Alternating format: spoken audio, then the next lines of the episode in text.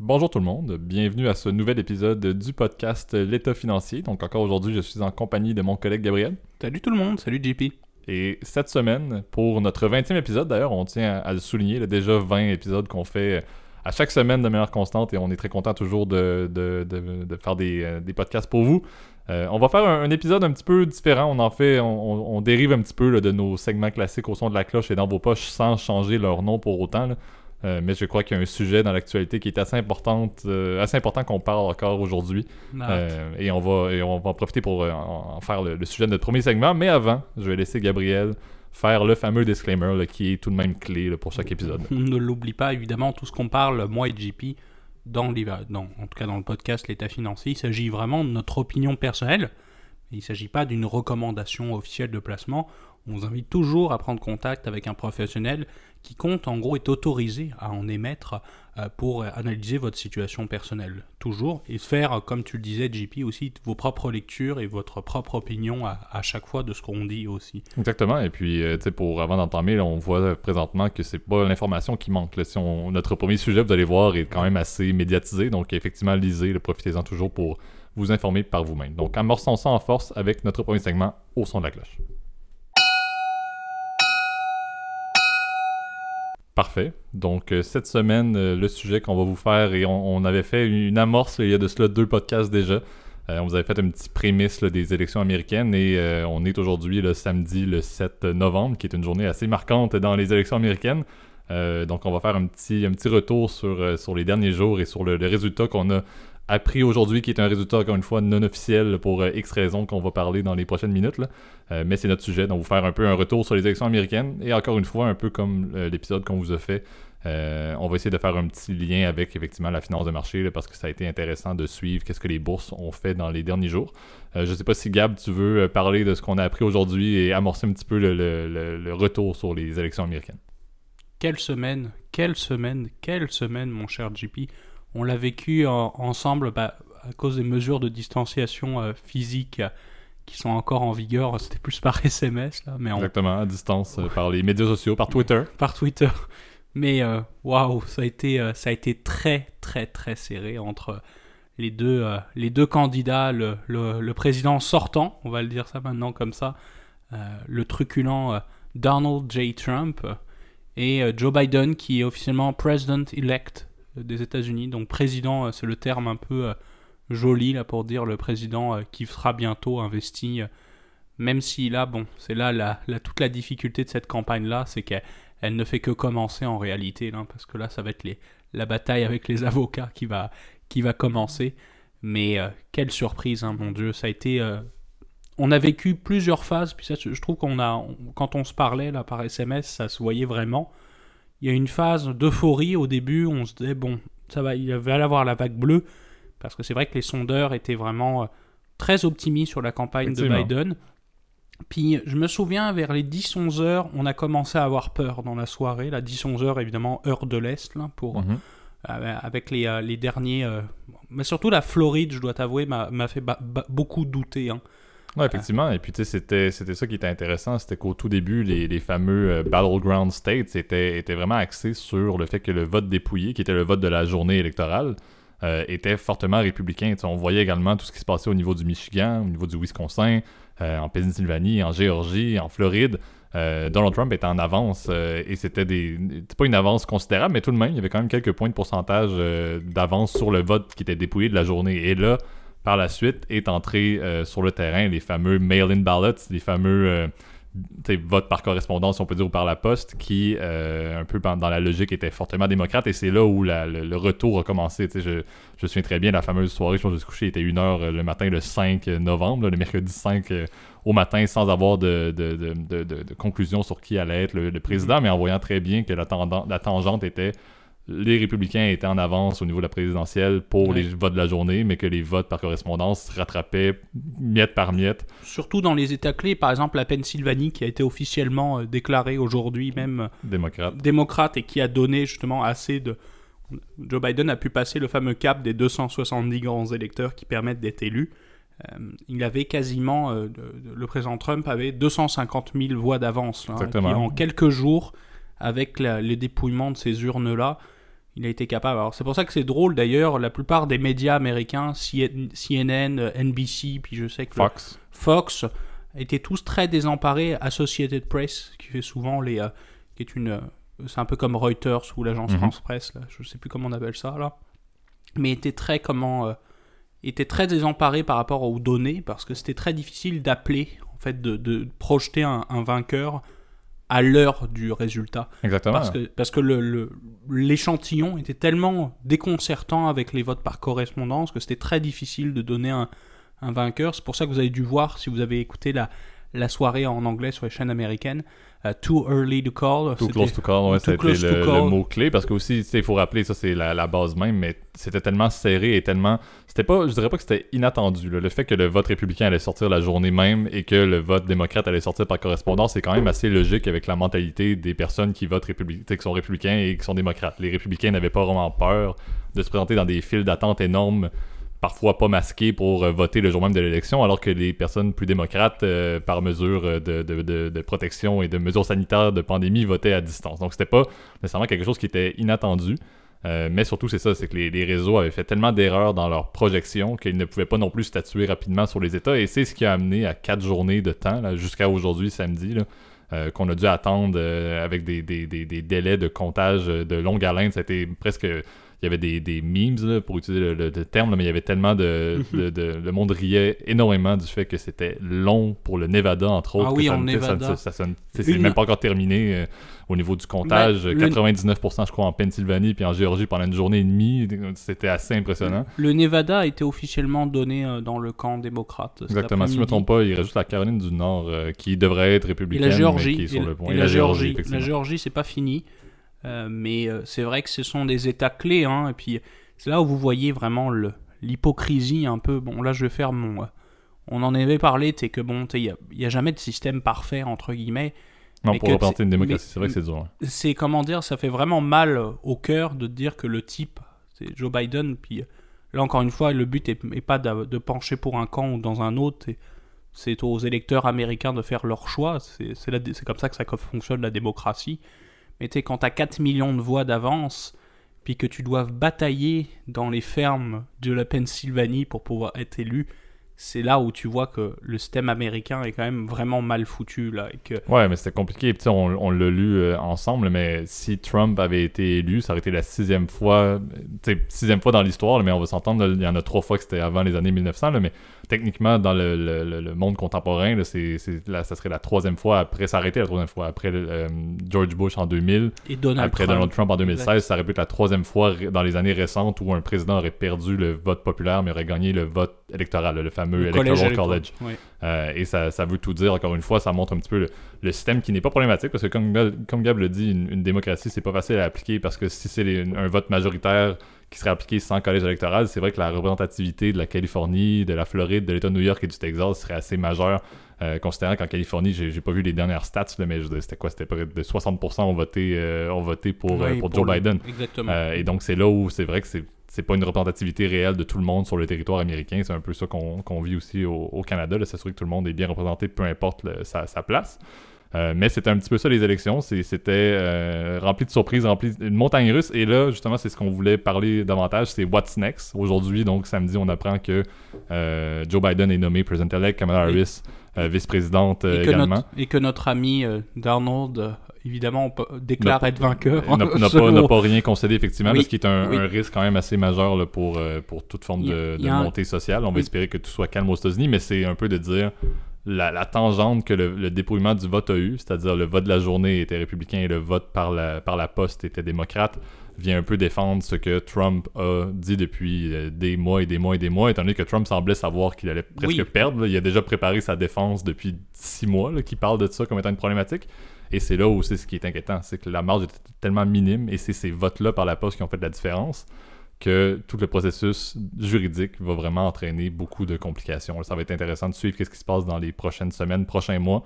Euh, personnellement, je ne crois pas que ça va changer le résultat électoral, mais je crois que ça va être beaucoup de mots de tête et ça va aussi rendre la transition de, la présidence, qui est clé selon moi, très compliquée pour Joe Biden qui va devoir préparer son administration, euh, mais sans avoir le leg réel et le support de l'administration Trump. Oui, puis tu l'as bien mentionné, JP, il y a un risque aussi social qui est très grand. Hein. C'est vrai que les États-Unis, puis je trouve que cette campagne a vraiment marqué la, la division hein, de ce pays-là, que tu sais que c'est deux mondes complètement euh, déconnectés en fait. Hein. Il y a, là, évidemment, là c'est un peu euh, caricatural, là, mais il y a malheureusement le, les, les, gens de, de, des villes mondialisées, euh, ouverts sur, entre guillemets, sur la mondialisation. Mhm. Puis malheureusement, les perdants en fait, de la mondialisation, les, les, les comment dire, par exemple dans le Michigan, des gens qui ont perdu leur emploi, ou, ou, des, ou des gens, par exemple, dans le dans la Rust Belt ou par exemple dans la, la Sun Belt, et qui sont, comment dire, euh, isolés, puis entre guillemets, qui vivent principalement de l'agriculture ou par exemple de l'industrie, entre guillemets, lourde, ils sont, ils sont contents qu'un qu'un gars comme, comme Donald Trump euh, va faire euh, rend America great again. Hein. C'est très, c'est très comme ça, et puis ça démontre aussi, c'est vraiment ces deux univers complètement opposés. On l'a vu même le soir même de l'élection avec le, le menteur Stop the Count. C'était, on, on, on, en rigolait un peu là, mais Stop the Count euh, dans la ville de Détroit, qui est une ville qui est vraiment euh, marquée, puis moi que je, trouve passionnante là comme, comme histoire. Euh, on voit vraiment cette, cette opposition, hein, souvent avec les minorités ethniques par exemple, ou par exemple le vote ethnique, non, par exemple les, Afro-Américains ou les Latinos ont tendance à être plus, comment dire, démocrates et on va dire le ce qu'on va là c'est pas pas pour être péjoratif les petits blancs on va les appeler comme ça euh, vont être plus effectivement tendre euh, du côté euh, républicain donc c'est ouais. même au sein des cartes sur les cartes électorales c'est ça qui est assez impressionnant tu allais dire au sein des villes mais ce qui est assez ce qui est fou c'est vraiment c'est le monde rural par rapport au monde urbain mm quand on regarde le vote et qu'on regarde les différents districts d'un même État, c'est vraiment impressionnant de voir la couverture rurale qui est rouge républicaine et que les villes et, les, suburbs et, les environs des villes euh, vont être bleus démocrates. Donc c'est assez impressionnant de voir justement ce clash-là entre, euh, Les différents comtés en fait. Exactement, et entre les différents besoins. C'est pas des personnes qui ont les mêmes besoins, la même représentativité. la, présidence d'un pays comme les États-Unis est tellement compliquée quand tu sais que les décisions doivent être prises autant pour les personnes justement des villes par rapport aux personnes de la campagne. Euh, ça, rend, ça rend ce mandat-là assez, euh, assez compliqué. Et en plus, on, parle beaucoup de la présidence, mais et c'est un petit peu le lien que je vais faire dans les prochaines minutes sur les marchés, mais c'est aussi important de rappeler tout ce qui se passe au niveau du Sénat, qui est resté, encore une fois, à moins d'avis contraire pour l'instant, mais qui semble vouloir rester républicain, mm-hmm. et la Chambre des représentants, qui semble rester démocrate, ce qui fait en sorte que ça, ne sera pas une administration euh, bleue-démocrate complète qui va pouvoir prendre des décisions unilatérales techniquement, il n'y aura pas une grosse distinction. Ça va être un président démocratique, ce qui est bien pour un, la vie globale des États-Unis dans le monde. Et c'est probablement plus, plus stable comme ça au, niveau des États-Unis, mais ça reste qu'avec le Sénat et la Chambre qui sont un peu échangés, qu'est-ce que ça va réellement amener? Ça va pas amener de, de, de, de capacité de mettre en place un programme complètement différent de ce qui était déjà en place. Euh, ça va être assez compliqué. on risque d'avoir la même chose que d'habitude. Le Biden va arriver puis va avoir les, les fameuses décisions du président, un peu comme Trump avait fait au début, qui avait à peu, près 25. Euh, Executive order. Exactement. Là, Vous avez tous vu les gifs et les mimes là, sur, euh, sur Internet. On notera aussi évidemment que c'est un moment historique aussi du côté de la vice-présidence aussi américaine. On en a parlé en, en, off avec JP. Mais Kamala Harris devient la première femme de couleur. Ça, je dirais, ça c'est aussi c'est un détail rendu là qui euh, va exécuter le rôle de vice-présidente des États-Unis, qui est quand même et de présidente du Sénat aussi, parce que n'oubliez pas le vice-président a ce double chapeau. Alors euh, waouh, wow, ça, va faire, ça va faire quelque chose. Et représentante aussi de la Californie, qui, euh, pour nous au Québec et à, Montréal, reste un État qui est fort similaire avec nos idéaux, nos idéaux québécois. C'est pour ne pas dire même le, gouverneur actuel, M. Newsom, est, d'ailleurs en relation assez fréquente avec notre premier ministre du Québec, étant donné que les intérêts sont quand même communs au niveau de l'écologie, etc., qui sont des, valeurs intéressantes que les, États-Unis vont pouvoir amener.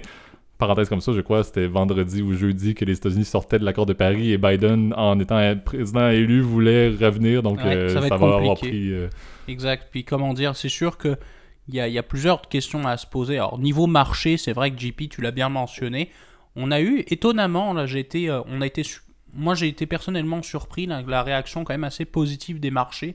Je ne sais pas si euh, on, anticipait déjà, euh, parce que moi-même j'étais très anxieux. Hein, on, s'en souvient dans nos premiers SMS, on commençait à être, oui, dans la soirée électorale. On a, on a été quand même aussi, comment dire, ça c'est encore une fois, c'est pas un jugement de valeur, là, c'est nos opinions personnelles. On était, très, on était vraiment anxieux, là, à la, vers les 10-11 heures, on s'est dit, bon, bah, il se peut que ce soit euh, notre, ami, euh, puis là on va l'appeler l'ami, notre ami euh, Donald Trump va être réélu.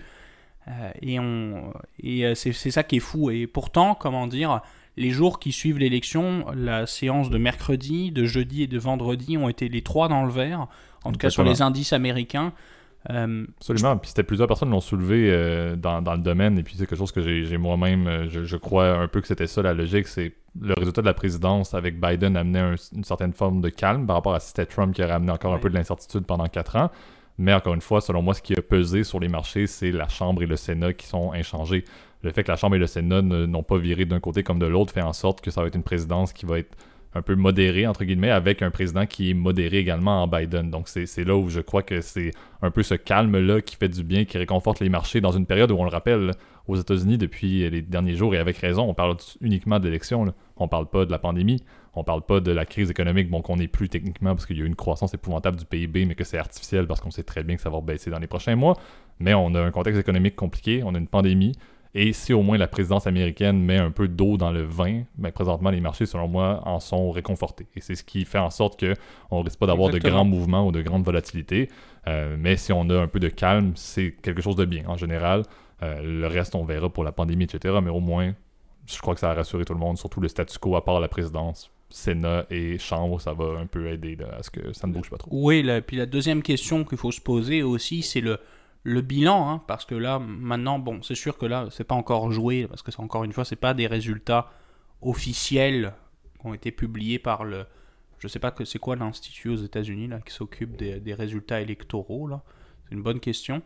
Euh, c'est pas encore des résultats officiels par État là, mais euh, moi c'est déjà l'heure où il faut déjà tourner un bilan hein, sur sur ces quatre années de présidence Trump faut avouer que, comment dire, ça a été. Euh, et là, je pense qu'on est en train de vivre, on se le disait quand, quand, CNN a annoncé, euh, on est en train de vivre quelque chose qui sera indiqué, je pense, dans les livres de l'histoire, dans les, la grande histoire. Là. Je veux pas faire mon Stéphane Bern, mais euh, dans les grands livres de l'histoire. Donc, tu Donald Trump, alors quatre années, moi, ce qui m'aura marqué, c'est sûr, le, le plus, c'est le rapprochement avec la, avec la Corée du Nord, là, on, se souvient, là, quand il y avait eu les, les grosses tensions là, avec euh, Rocketman, puis que quelques semaines après, euh, cette espèce de sommeil historique. Moi, je, m'en souviendrai de ça, personnellement.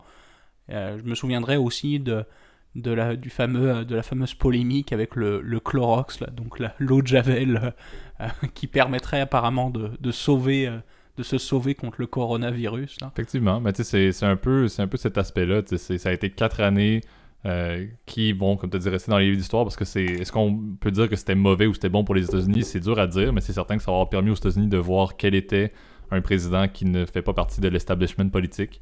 Et est-ce que c'est mieux d'avoir un président qui ne respecte pas les normes d'étiquette autant au sein du pays qu'au sein des relations internationales? On va s'en entendre en tant que Canadien et au Canada.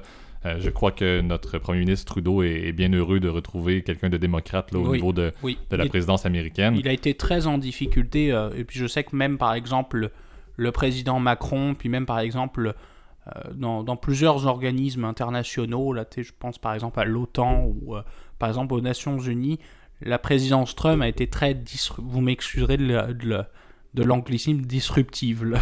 C'est très disruptive et très particulière parce que euh, Donald Trump, c'est un showman, c'est pas un politicien, c'est un, un, homme d'affaires. Lui, euh, il signe des contrats, il sait, il sait négocier. Euh, justement, ce qui, c'est drôle, ça, ça, va faire une, une passe-passe d'ailleurs sur notre, notre deuxième sujet. Comme quoi. Mais c'est un homme d'affaires, c'est un homme d'affaires avec beaucoup de charisme. Et c'est vrai que lui, il fait des affaires, il fait de la politique comme il fait des affaires. Et c'est vrai que ça, je pense, c'est quelque chose qui, malheureusement, n'est pas dans les normes, en fait, de la diplomatie. Je me souviens particulièrement, par exemple, bah, on en a parlé, là, tu te souviens quand il y a eu le G7, si je me souviens bien, parce que maintenant c'est le G7, euh, qui était au Canada, justement. Absolument. Euh, ça, a été, euh, ça a été épouvantable. Notre, notre Premier ministre, Justin Trudeau, a été un peu était un peu en position de faiblesse face à ce grand gaillard de Donald Trump. Oui, non, Trudeau avait eu beaucoup de problèmes là-dedans. Et puis, tu sais, c'est un peu ça la, logique de, ce changement-là. On verra quel est l'avenir. On, on, se, on se posait la question même, tu sais, quelle est la suite? Biden va être là pour 4 ans. Euh, Est-ce que Biden va, euh, va se Faire représenter? ouais. euh, vu son âge, Kamala Harris est une candidate qui est quand même assez intéressante et qui peut faire une, une belle différence aussi. Donc, est-ce qu'elle va pouvoir aller vers la présidence? On sait que les, les démocrates ont certains candidats, mais qui sont quand même loin là, de pouvoir, de pouvoir se, se présenter pour la, la présidence. On s'entend cette année, c'est encore entre Elizabeth Warren, Bernie Sanders et puis Joe Biden. là. Donc, c'est La tête montante aussi, de, du, aussi parce que le, le Parti démocrate aussi a de nouvelles têtes montantes, mais surtout du côté, euh, ce qu'on appellerait le, le- la gauche. hein, de- de- mais euh, par exemple, un bon exemple, c'est la fameuse AOC, Alexandria Ocasio-Cortez, effectivement. qui est, euh, qui est députée de, de New New York, euh, puis qui était barmaid justement il y, a, il y a même pas trois ans, puis qui est passé de... de ah, c'est, très drôle, j'aime bien l'expression là, qui est passé de, de, de, New York, des, du Bronx à, à- à Washington en, en même pas quelques mois. Et c'est là où tu te dis qu'effectivement, euh, le, le, le Parti démocrate a quand même de l'avenir. La question est de savoir qu'est-ce qui va se passer aussi pour les républicains. Absolument. C'était un peu la que- question qu'on se posait. On a, on a, puis on a trouvé cette anecdote assez drôle aussi avec JP. Euh, il y a déjà eu un, un, un président américain qui a été élu après avoir été battu aux élections. Exactement, parce que deux mandats n'impliquent pas d'être consécutifs. Donc, euh, c'est pas ce qu'on souhaite, mais un candidat défait après son premier mandat pourrait décider de se Je pense que représenter. Je pense que c'était Grover Cleveland, Absolument. si je me souviens bien. Donc le type, je sais plus là les chiffres, là ce sera pas les bons, mais je pense qu'il a été 25e et 27e président des États-Unis. Là, c'est, Exactement. ça assez drôle. là. Donc Mais- c'est euh, ça, ça montre un peu que c'est une présidence qui va qui va ramener un peu de calme, qui va ramener du stable. Les marchés ont été en, en ont été euh, réceptifs de manière adéquate, Euh, mais euh, on peut déjà se projeter dans où est-ce qu'on va en être dans quatre ans euh, et quelle va être la suite là, à la fois pour le, le Parti démocrate et le Parti républicain, étant donné que c'était une, un- un- une- élection avec des candidats très âgés, donc ça prend un peu là, la, la montée de plus de jeunes candidats à un certain point là, qui vont qui vont ramener euh, un peu à la Barack Obama qui est arrivé très tout de même assez jeune pour Très être président jeune, et qui a oh fait oui. 8 ans et qui a encore une, une belle carrière euh, devant lui là. donc c'est ce qui est intéressant ça, ça amène plus de certitude Après, Ça, on peut oubliez pas qu'il faut avoir un certain âge aussi hein, pour être élu président. Je pense qu'il faut avoir au minimum 45 ans. effectivement puis pour avoir fait normalement si on se fie à la logique de l'establishment et non pas de la méthode Donald Trump mais on fait en général les différents paliers de gouvernement avant d'arriver Ouais, à la présidence, sauf maintenant, hein, c'est peut-être ça que Trump va avoir amené, le fait que la, le désir de représenter les citoyens peut maintenant être fait par à peu près n'importe qui et non seulement quelqu'un qui est dans l'establishment. Encore une fois, c'est peut-être la, bonne chose qui va avoir découlé de, de Trump euh, et peut-être l'unique chose également qui va avoir, qui va avoir découlé de, de M. Trump. Donc, euh, c'était un peu, comme on l'a dit aujourd'hui, au son de la cloche en mode très électoral, politique, mais c'était très important. un suivi d'actualité, hein, mais c'est croustillant, puis en même temps, c'est ça a un impact sur la, sur la finance de manière générale. On l'oublie, mais la finance, c'est. C'est ce qu'on disait, c'est un mi- mix entre énormément de sujets, la science, la politique, l'histoire, etc. Et c'est vrai que ça fait le lien, je trouve. C'est un sujet qui fait quand même pas mal le lien aussi, un lien économique avec, euh, avec l'actualité, là, financière, Ouais, etc. non, mais c'est important, c'est important de toujours regarder ça et surtout pour le commerce international, ça va être la clé de voir qu'est-ce qui se passe. Et c'était, selon moi, un des gros X dans l'année électorale ou dans l'année en fait financière que les élections. Euh, maintenant que ça s'est passé, on peut, euh, on peut maintenant se tourner vers les autres gros problèmes qu'on a et il n'y en manque pas présentement oui, dans l'actualité. Oui, oui, ça c'est- c'est c'est- c'est sûr. Là. Donc poursuivons maintenant avec notre deuxième segment dans vos poches. Parfait. Donc euh, cette semaine, le sujet pour le segment dans vos poches qui, euh, que- qui a- un peu comme d'habitude, est présenté par Gab, là, Ah oui. étant donné qu'il est davantage dans le domaine que moi au niveau de la finance personnelle. Euh, je vais essayer de l'introduire un peu, le sujet. Bah, sachant que c'est pas vraiment un sujet de finance personnelle, parce que c'est plus un. Plus que de finance de marché. Oui, oui, oui, mais c'est fi- plus, c'est assez conceptuel. Moi, je voulais vous parler, et puis ça c'est drôle parce que j'ai une petite anecdote à justement à pouvoir vous raconter euh, de comment dire la négociation. Peut-on tout négocier? C'était le titre que j'avais euh, donné à, à la, à la section. Je vais vous raconter la fameuse anecdote pour commencer. Là, j'étais en train de vendre sur, euh, sur Facebook Marketplace, là, ou, en tout cas, qui est un peu l'équivalent là, de Le Bon Coin euh, ici au Québec. Ma machine à café, puis la, personne, entre guillemets, je propose un prix, par exemple, je sais pas, c'était pas non plus euh, incroyable, je pense que c'était 120 dollars. Puis je la madame me demande 60. Ben, c'est parce que ça, c'est une mauvaise négociation. Donc là, moi, ce que je voulais vous, euh, vous apporter aujourd'hui, puis JP, euh, toi-même, étant donné que tu achètes des fois des trucs là par internet ou des trucs comme ça, même euh, par le passé, eBay, là, puis comment dire maintenant, tout peut se négocier de nos jours.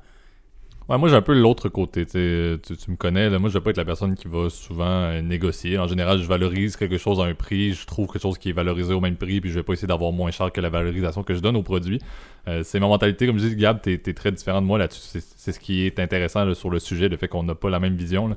Mais moi, un peu comment je vois la logique de la négociation, ma vision à moi, c'est je valorise quelque chose. Si la personne veut me l'offrir à un prix qui est plus cher que ce que moi je serais prêt à payer pour, là je vais être prêt à négocier.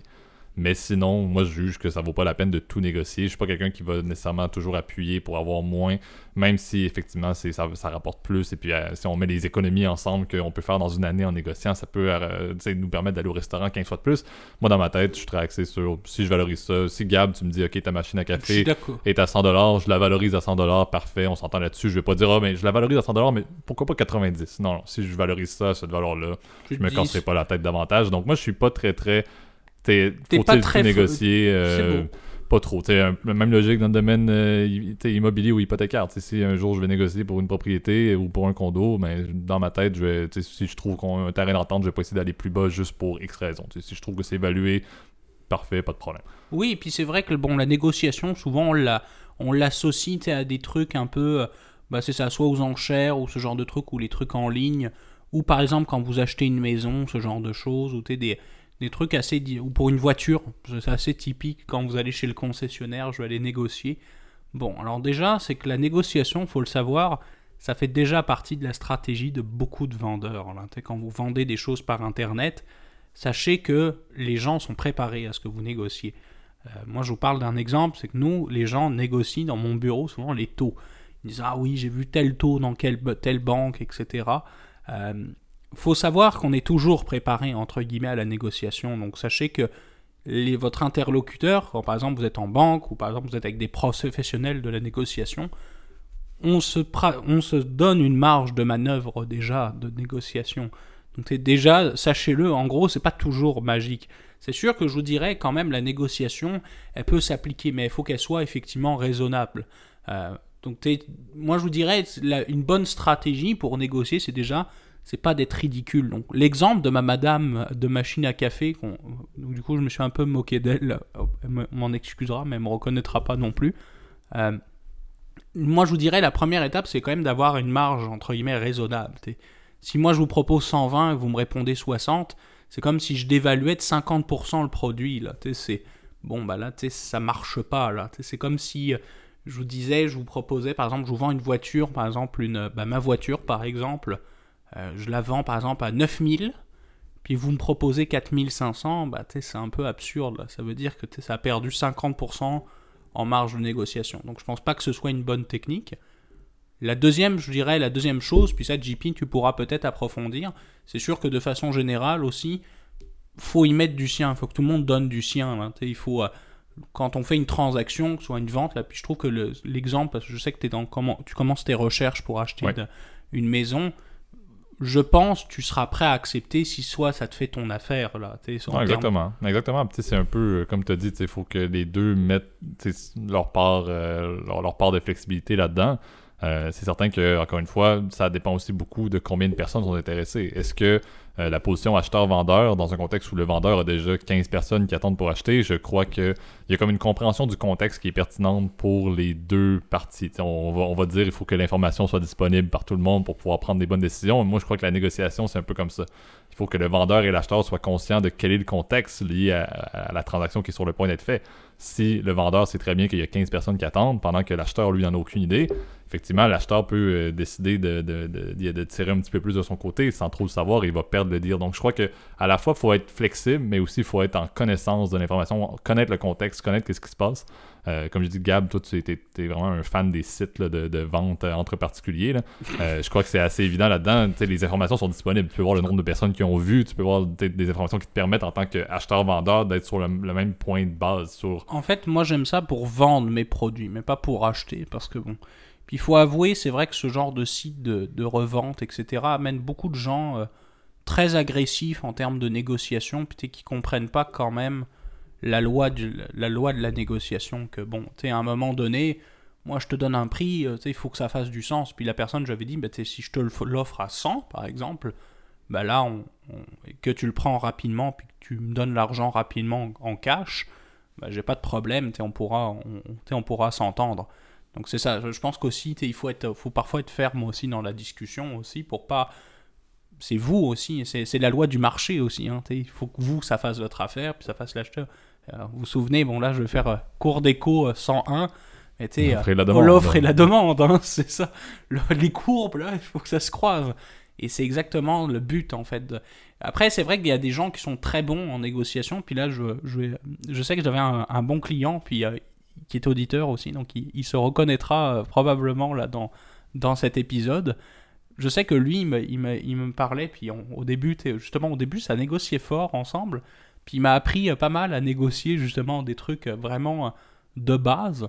Euh, par exemple, il négocie, lui, je te donne un exemple, il négocie chez Best Buy. Genre. C'est comme si toi, tu allais euh, pour acheter une PlayStation, puis tu me dis, euh, puis tu me dis bah non, peux-tu me faire un discount là-dessus Et il y arrive, et je te jure, il dit bon, bah écoute, non, donc si tu te fais refuser, il me dit bon bah écoute euh, non ça fera pas mon affaire sur ce bonne journée. Exactement. Puis tu sais c'est un peu le, but du segment c'est de vous faire réaliser. Je crois qu'il y, a à la fois bon la, technique qui est importante le fait d'être ouvert d'être flexible etc de, de s'entendre sur, euh, sur le fait qu'il faut donner au vendeur que, pour recevoir là, techniquement euh, et donc ça c'est un point mais je crois qu'il y a aussi un gros côté de personnalité. Il y a des personnes qui vont être vraiment à ah la volonté de prendre euh, de négocier va être d'emblée sur tout, alors qu'il y en a qui vont être plus axés sur le fait que moi je veux un bien, je vais l'acheter, je vais l'avoir rapidement. Sans négocier, je vais l'avoir plus vite que si je commence à négocier. Euh, et aussi, l'autre aspect, c'est la partie risque. Si on négocie, on ouvre la porte à ce que le, deal ne se fasse pas. Oh oui. Et donc, est-ce qu'on est prêt à, vivre avec le fait, c'est la valorisation et le, besoin. si ce produit-là, je peux en trouver 15 à côté, mais ça me dérange pas rendu là de négocier.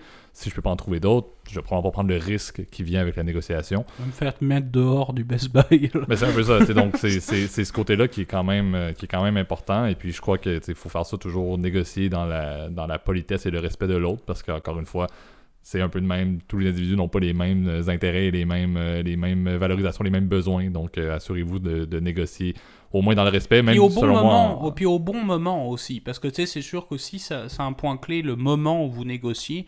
C'est sûr que si par exemple, je donne un exemple, vous vendez un article, c'est ça, sur les sites de vente comme ça, entre particuliers, puis c'est au moment où vous remettez l'argent, ah bah j'ai pas tout l'argent. Non, non, là, c'est pas le bon moment. C'était pendant qu'on s'envoyait des messages, qu'on se faisait des contrats, me dire écoute, j'ai ma marge de négociation, etc. Donc tu sais, l'idée aujourd'hui en fait est vraiment de vous dire que bon, la négociation ça existe, mais il y a plein de stratégies qui existent, puis soyez, il faut que vous soyez à l'aise entre guillemets. Il y a des gens qui seront très à l'aise à le faire. L'exemple de la personne que j'ai mentionné mais que je ne mentionnerai pas son nom, bien évidemment. Et comment dire, il y a des gens qui seront moins à l'aise. Tu vois, des gens comme toi, JP, ils sentent manquer de respect, loin de là, euh, qui préféreront dire bon, écoute, ça fait pas mon affaire, euh, le prix est trop élevé, bon, j'en veux pas. Là, ça va, c'est bon, là, c'est dans, c'est dans mon budget, parfait. Donc, c'est juste que ben, vous pouvez, entre guillemets, ça, ça coûte rien des fois de demander, en fait. Exactement. Encore une fois, c'est ça. comme Gab le dit, ça dépend beaucoup de chaque personne. C'est un peu chaque segment qu'on fait lorsqu'on se pose une question. Faut-il tout négocier? Mais ça dépend beaucoup de la personne. Il n'y a pas de bonne ou de mauvaise raison. Il n'y a pas de bonne ou de mauvaise tactique. Et encore une fois, c'est de dire est-ce que euh, vous préférez essayer d'obtenir quelque chose à une meilleure valeur que ce que vous la ciblez ou est-ce que vous êtes à l'aise avec le prix et puis vous ne voulez pas vous casser la tête? C'est vraiment une valorisation en dollars, mais une valorisation aussi de votre temps et euh, c'est quelque chose qu'il faut vraiment se questionner. Donc, euh, sur ce, ça va être la fin de ce 20e épisode là, du podcast. Un, peu, spécial, oui. Un peu spécial, effectivement, mais euh, comme je dis, qui était très important pour clore un peu le segment des élections et de faire un petit sujet un petit peu décontracté avec la négociation. Euh, en deuxième partie, je vais laisser Gab faire le mot de la fin. Encore une fois, on est assez content de, le faire de manière constante depuis 20 semaines consécutives et on aime vraiment beaucoup votre rétroaction et la, la constante de vos écoutes. On s'en vient avec des nouveaux invités aussi ou des invités qui sont déjà passés aussi dans les prochains épisodes c'est sûr que la pandémie aide pas vraiment à ce qu'on ait des, des invités, comment dire, euh, en présentiel. c'est sûr qu'on vous prépare peut-être d'autres épisodes où il y aura peut-être des, épisodes avec de la visio, en fait pas de la visio, mais du, euh, un- un- un- en tout cas un Discord en, en background. là. Ouais. Et euh, donc n'hésitez pas évidemment, si jamais vous avez des questions, à nous les envoyer. Euh, Je, je pense que la façon la plus simple, JP, tu seras, je pense, d'accord avec moi, c'est par YouTube, là, de mettre un petit commentaire Absolument. partager, donc t'es de partager à vos amis, famille. euh, euh, c'est toujours apprécié. Là, je sais que j'ai des gens même que je connais personnellement qui l'ont, qu'on dit. euh, et puis là, je, te cite quelqu'un qui me l'a dit. M'a dit ah que je connais une amie qui a acheté un 0%, une auto en leasing à 0%, et je lui ai partagé ton épisode. Et c'est exactement ce genre de euh, ça, c'est vraiment de la, de la référence entre guillemets de qualité. Puis ça, c'est, c'est tout de suite c'est ce qu'on veut en fait euh, que vous partagiez notre contenu si vous l'avez apprécié. Et ça vous coûte rien. Pour nous, ça nous permet de partager notre contenu à le plus de personnes. YouTube, évidemment, Spotify, Apple, euh, Apple Podcast, euh, Overcast, euh, toutes les plateformes que c'est disponible. Puis n'hésitez pas donc du coup à vous abonner et à mettre aussi un like aussi sur YouTube. Ça nous permet d'être mieux référencés par l'algorithme. Voilà. Effectivement. Donc, merci beaucoup. Donc, bonne semaine à tout le monde. Salut, bonne semaine.